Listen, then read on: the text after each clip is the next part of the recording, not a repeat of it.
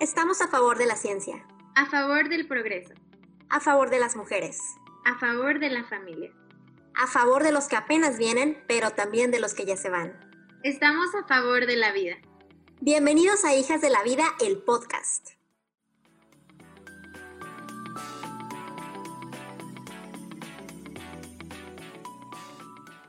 Hola, hola, ¿qué onda, chavos? Bienvenidos y bienvenidas a Hijas de la Vida. Qué gusto saludarte hoy y estamos muy emocionadas por el capítulo de hoy. Hola a todos, bienvenidos. Muchísimas gracias por estar aquí y efectivamente el tema de hoy viene sabroso, Adet. Sabroso. Y muy sabroso. Y la verdad es que creo que era de suma importancia que platicáramos antes sobre la dignidad del ser humano. Y bueno, claro, antes de adentrarnos en este camino. Y bueno, te decimos, si esta es la primera vez que nos escuchas, por favor ve al capítulo anterior para que estemos en sintonía. Completamente. Eh, el día de hoy vamos a platicar algunos argumentos para defender la vida, ¿no? Qué importante. A veces nos quedamos callados, no sabemos qué decir. Hoy vamos a hablar de algunos argumentos, pero antes que todo queremos ahora sí que clarificar, ¿no? Nosotros anteponemos la dignidad de la persona y nuestra intención jamás va a ser juzgar, sino al contrario, ¿no? Es formar. Aquí tampoco se trata de eh, cerrarnos ante la realidad, ¿no? Tenemos que ser conscientes de lo que está pasando. Y bueno, si tú por alguna razón tomaste la decisión de abortar en algún momento, híjole, sabemos que hay diferentes circunstancias que pueden haberte orillado, es algo difícil y no estamos para juzgarte para nada, ¿no? Sin embargo, sí queremos platicar lo que hay detrás de esto, creemos que es importante conocer, saber y sabemos también que puede doler, ¿no? Sin embargo, eh, pues tenemos que ser claros en este, en este espacio. Sí, Angie, estoy de acuerdo y eh, bueno, es importante que clarifiquemos y pongamos nuestro respeto sobre la mesa, ya que sabemos que debe ser tormentoso tomar una decisión de este tipo. Si tú que nos escuchas has pasado por ello y necesitas ayuda, no dudes en contactarnos. Haremos lo posible por darte opciones de, de sanación o de ayuda, ¿no? Y bueno, este, con eso sobre la mesa, queremos empezar platicándoles que, bueno, hay una página que se llama worldofmatters.info y ahí se hace un conteo real mundial de muchísimos temas, ¿no? diferentes categorías. Y una de ellas son los abortos cometidos en el año. Entonces, antes de, bueno, al momento de empezar esta grabación, eh, investigamos cuántos abortos se habían cometido y la cantidad es 33 millones 509 509.995. Wow, es, es, es, un número grande, ¿no? Es un número escandalizante. Eh, sí me, me, me, llama la atención, ¿no? Y sobre todo pensar también en esta otra parte que decíamos al inicio, ¿no? Cuando uno ha sido parte de algo así, debe ser muy feo, pero también a veces cuando estamos del otro lado y conocemos a alguien que ha pasado por eso, pues tener esa sensibilidad, ¿no? Y, entender que es, es, un drama completamente, ¿no?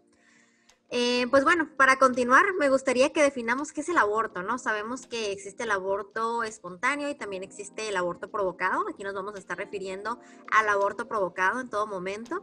Y bueno, la definición es la terminación del embarazo por causas naturales o provocadas, sería como la definición en general, pero insisto, ahorita vamos a hablar del aborto provocado. Muy bien, y el primer argumento que queremos refutar es uno muy sonado eh, que es My Body, my, my Choice, mi cuerpo, mi decisión. Y en lo personal yo respeto lo que cada persona quiera hacer con su cuerpo, pero creo que el punto de partida es clarificar, ¿no? Que el cuerpo del bebé ya no le corresponde a la mujer, aunque se esté desarrollando dentro del cuerpo de la mujer, ya no pertenece a su cuerpo, es, está comprobado que presenta un ADN diferente y en su momento en el desarrollo cuando su corazoncito empieza a latir es un latido independiente del latido de la mamá eh, como decía, no, no es un ser humano con cuatro manos y cuatro pies, no, o es un bebé que es independiente de, de, su mamá. Entonces, por eso queremos ser claros, esa es la realidad. Si, si matas a ese bebé, haces uso de, de tu libertad, pero estás actuando sobre la libertad de otro ser humano. Exactamente, ¿no? Y también ahí es pensar qué valor es más importante, ¿no? La, la, la libertad para elegir eh, sobre la vida de alguien más, ¿no? Como tú dices, ahí está el límite, ¿no? Entonces, efectivamente, ¿no? La mujer puede hacer lo que quiera con su cuerpo, puede cortarse el cabello, puede tatuarse, puede ir lo que quiera, pero ya cuando estamos hablando de la vida de otra persona, pues obviamente hay un límite, eh, pues vaya, uno no puede andar por la vida asesinando personas nada más porque nos incomodan. Como bien decías, ¿no? Es un ADN completamente diferente el latido del corazón, que más o menos inicia por ahí de la cuarta semana, es independiente de la mamá. Y eh, para, ese desarrollo, para que se desarrolle nada más se necesita tiempo, no le vamos a agregar nada más, no se le va a quitar nada. Este, es, es como tan absurdo como decir que no es persona y ¡puf! De repente ya es persona. no tendría sentido, ¿no? Bueno, el segundo y muy sonado argumento también es que el que sea legal no va a hacer que todas quieran abortar, ¿no? Todo el tiempo nos han dicho, no, bueno, pero pues es que el hecho de que sea legal no quiere decir que te van a obligar a abortar y demás, ¿no? Eh, de hecho, hasta nos dicen que podría disminuir, ¿no? Vamos a ver qué tan cierto es esto. Esto, la verdad es que eh, las cifras lo desmienten completamente. Simplemente en Estados Unidos el aborto se aprobó en 1973. En ese año se cometieron 615.831 abortos. Para el año siguiente ya eran 763 mil 476. Al día de hoy afortunadamente han ido disminuyendo, pero esto ah, lamentablemente no se debe a que sea legal, ¿no? Se debe a otros factores como la falta de fertilidad. Sin embargo, en otros casos también lo podemos ver, ¿no? En Ciudad de México, ahorita por ejemplo, desde su aprobación en el 2007, se han cometido, imagínate, dos, dos, 209.353 ah, abortos, de acuerdo con la página de Animal Político. Obviamente esto es a la fecha que estamos grabando este podcast, ¿no? Porque a lo mejor seguramente están eh, continuamente avanzando y creciendo esta cifra.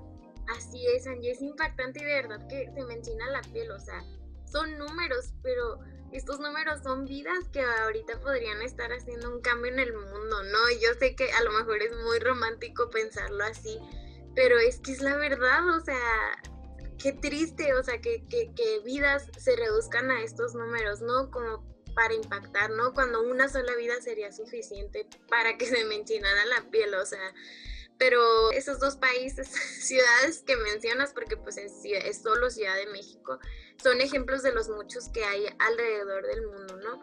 Y, y bueno, eh, el tercer argumento que queremos abordar es que se menciona que si no se legaliza el aborto, entonces muchas mujeres arriesgan su vida con, con, abortos clandestinos. Y la realidad es que incluso ahora durante la pandemia en muchas páginas eh, feministas yo vi que se estaba promoviendo el aborto con misoprostol desde la casa, o sea, entonces yo digo, ¿por qué si lo utilizan como un argumento para que se legalice el aborto, lo están promoviendo? O sea, debería ser al contrario, ¿no? a lo mejor, o sea, no sé, debería ser una postura diferente si en realidad lo que preocupa es la salud de la mujer. Entonces, se me hace un poco, em, pues, incongruente, ¿no? Eh, y por otro lado, pues, yo quisiera recalcar que el aborto es riesgoso en donde sea. Esto, o sea, el procedimiento es igual, ¿no? Y trae consecuencias psicológicas y de esto hay muchos testimonios. Claro, de hecho, este, no sé si te acuerdas que en algún episodio pasado mencionábamos a Sarah Winter, ¿no? Sarah Winter algo así le pasó, ella estaba, pues era una líder de un movimiento feminista internacional, eh, le, ella ayuda a abortar, bueno, abortó con una pastilla, me parece que fue con misoprostol precisamente, y eh, pues nada, ¿no? Que se estaba desangrando, casi se estaba muriendo, y pues nada, sus amigas feministas prácticamente la dejaron ahí, fue el movimiento pro vida precisamente el que la rescató, ¿no? Entonces es, es curioso cómo funciona, el, tema. Y aparte también es una, es una gran mentira, ¿no? Siempre que nos dicen que usan a las muertes de las mujeres para, para la legalización del aborto, eh, porque no sé si te ha pasado, pero siempre nos dicen, es que son miles de mujeres las que mueren. Y no es cierto, ¿no? Luego nos vamos a las cifras oficiales y digo, por supuesto no debería de sucederle ni a ninguna, es una tragedia, pero son 30 máximo en, eh, anuales pero ellas insisten en que son miles, como si fuera un cáncer, ¿no? Cuando en realidad no les, jamás yo he visto una manifestación feminista a favor de que se den más tratamientos a mujeres con cáncer o que se destine más recursos, ¿no? Entonces es, es también una cosa que hay que investigar un poco más. Bueno, eh, de hecho también está eh, Irene Villar, tiene un, un, libro este, con su testimonio. Ella contó que abortó, imagínate, 15 veces a en 17 años. Consigan el libro, es una historia así desgarradora y poderosa, ¿no? Eh, hay muchísimo, hay muchísimo material, muchísimos testimonios de que realmente el hecho de que haya mujeres en situación vulnerable por esto no significa que hay que legalizarlo, ¿no? Como si fuera la solución. Y bueno, el cuarto argumento que queremos platicar es eh, la promesa de que el aborto va a ser legal, seguro y gratuito, ¿no? Siempre así nos lo pintan en las marchas y siempre nos dicen eso. Pero, eh, pues tenemos que recalcar, ¿no? El aborto, como ya decíamos, nunca va a ser seguro, así como le pasó a Sarah Winter y que les pasa muchísimo, ¿no? Está Kayla Jones en Argentina, hay una página también en Estados Unidos que va a contabilizar, que tiene, de hecho, tiene los nombres de las mujeres que han muerto por abortos, entre comillas, seguros, en clínicas de Planned Parenthood y pues que también pasa, ¿no? Son alrededor de 100 mujeres por año en Estados Unidos que mueren por un aborto, sin contar obviamente a los bebés, ¿no? Eh, un procedimiento al final que entran dos personas sanas y sale una muerta y la otra lastimada, pues obviamente no puede ser seguro. Entonces, eh, pues ah, es, efectivamente, ¿no? Em, el bebé va a sufrir el proceso y es altamente probable que la mujer también va a requerir atención psicológica, que también poco se habla de aquello, ¿no? Así es, y bueno, por otro lado, como ya lo mencionabas dentro de ese argumento, el que sea legal y gratuito implica evidentemente que el Estado sea el proveedor de esos abortos, ¿no? No se cuenta, por ejemplo, el dato transparente, con el dato transparente en Ciudad de México, pero se sabe cuántos abortos se han cometido hasta ahora, ¿no? Entonces, multiplicando eso eh, con los abortos que, que, se han que tienen un costo de entre 2.000 y 4.500 pesos según sea el procedimiento que se realice, pues da un estimado de 680 millones de pesos, ¿no? ¿Qué realmente se puede hacer con ese dinero? ¿Qué tal si se, no sé, si se dan becas a las mujeres de bajos recursos a cambio de un trabajo un taller que puedan vender alguna manualidad, ¿no? Eh, exacto un programa educativo, la oportunidad de que la mujer pueda estudiar y aún así pues obtener una beca estando embarazada, ¿no? Para que pueda seguir con sus estudios y que esto no afecte su economía. No sé, generar programas artísticos para chicos en prepas con la intención de prevenir como una, estar en la situación, ¿no? Antes de, no ya en la situación. Es muchísimo dinero y pues bueno, o sea, según Milenio, que es la, página donde investigamos como esta cantidad de, abortos, el más alto porcentaje de abortos son de chicas entre 18 y 24 años. Es decir, si, si, acudiéramos a las prepas, estaríamos previniendo el, momento en el que lleguen a, esta situación, ¿no? Entonces, legalizarlo no es la solución. No, es una tragedia. Cada vez que se va a legalizar en algún país o en alguna ciudad, efectivamente alguien tiene que pagarlo, ¿no? Y como tú y yo sabemos, pues el, Estado no produce dinero, el Estado recaba dinero. Entonces, eh, pues aquí hay de dos sopas. O nos suben los impuestos para poder legalizar el aborto, o le quitan dinero a quimioterapias, a educación, a sector salud, a todas estas cosas para darlo a esto, ¿no? Entonces, eh, pues es una, es una tragedia, ¿no? Que se considere que es una solución. Em, bueno, pues vamos a llegar al quinto y último argumento de esta, de esta mañana, tarde, no sé en qué hora estén escuchando esto. bueno, vamos a englobar la casuística. Eh, bueno, si no saben, es, la casuística son todos estos casos muy específicos que se manejan especialmente a la hora del debate para arrinconarnos y hacernos dudar ante nuestra postura, ¿no? La mayoría de estos casos tienen una baja probabilidad de suceder y por lo tanto, pues no se puede aprobar una ley con base en casuística. Por ejemplo, en el caso de violación, el Código Penal establece que no se va a penalizar a la mujer.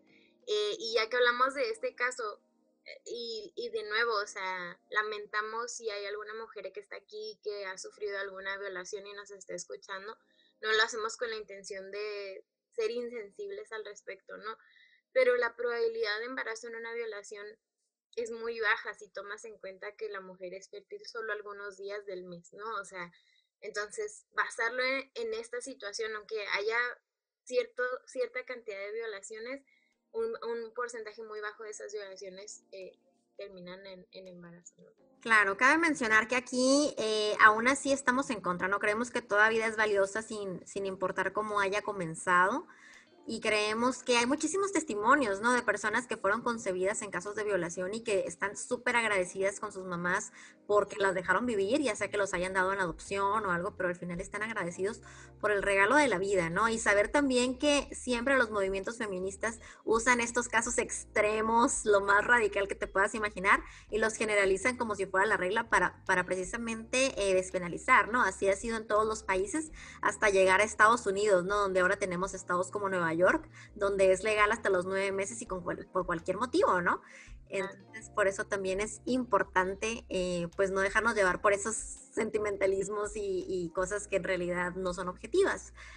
Eh, sí, bueno, este, aquí en este caso yo creo que el problema es el Estado, ¿no, Angie? O sea, en este caso específico de violación, el Estado le falló a la mujer, la sociedad le falló a la mujer porque, porque hay inseguridad, porque este tipo de delitos están sucediendo, ¿no?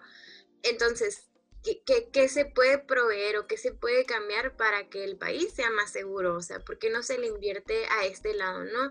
Y, y por, qué la, por qué el embarazo es el problema y por qué no nos vamos un paso antes, ¿no? A la persona que cometió el crimen y perseguirlo y buscar justicia. O sea, el embarazo, el, perdón, el aborto ante un embarazo de este tipo no es la solución para nadie, o sea, ni para el Estado, ni para la mujer y mucho menos para el bebé. Exactamente, lo que necesitamos son sistemas de justicia mucho más eh, rígidos, mucho más severos y que realmente se, se, acabe con esta corrupción que existe, ¿no?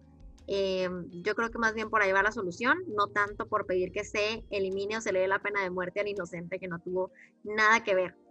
Pero bueno, chicos, llegamos al final de este capítulo. Por favor, cuéntenos sus opiniones al respecto. Sabemos que son temas eh, complicados, pero sí creemos que es importante darles estos argumentos, ¿no? Que sepan que cuando lleguen y les cuenten, no, es que, yo lo he visto en Facebook, no, no, es que el aborto es para Doña María, que su esposo la golpea. Bueno, pues no es mejor sacar a Doña María de esa relación tan tormentosa en lugar de darle abortos para que la sigan violentando, ¿no? Entonces, eh, es importante, ¿no? Que estemos conscientes de que hay, en toda historia hay dos versiones y que las, las cifras no mienten, los números no mienten y justamente es lo que estamos tratando de hacer aquí, darles herramientas para, eh, pues, conocer la foto completa. Bueno, pues muchas, muchas gracias por haberte quedado hasta aquí. Te recordamos que nuestra intención principal es la formación y no el juicio. Estamos abiertas al diálogo. Si tú piensas diferente y quieres platicar con nosotras, pues eh, es bienvenido tu comentario. Y, Siempre con una base de respeto y de tolerancia y de hablar como personas civilizadas, ¿no? Estamos ahí en Instagram como Hijas de la Vida, el podcast. Ahí nos puedes encontrar y podemos platicar cuando gustes. Efectivamente, y bueno, para terminar, te dijimos que íbamos a ver cuántos abortos se habían cometido durante esta grabación. Y bueno, la cantidad en el momento son 33, 33 millones 511 mil 219. Esto significa que mientras nosotros grabamos este programa, que fueron de 15 a 20 minutos, se realizaron un total de 1.224 abortos. Entonces, ¿qué cantidad de vidas se perdieron durante estos minutos? Pues es, es, impresionante, es desgarrador. Y, pero bueno, es, es por esas vías que, que nosotros estamos aquí. Así es, por cada una de ellas, no, no verlos tanto como un número, sino cada, cada uno es una persona, ¿no? Había tantas posibilidades, todo lo que cambia por una persona que se le impiden hacer, que se le impide continuar su desarrollo y pues por ellas es que estamos luchando. Así es, bueno, cuídate mucho, nos vemos la próxima, que pases un gran día. Bye bye. Bye. Gracias por ser parte de la cultura de la vida. Si te gustó este capítulo, recomiéndaselo a alguien. Y recuerda seguirnos en redes sociales. Hijas de la Vida, el podcast.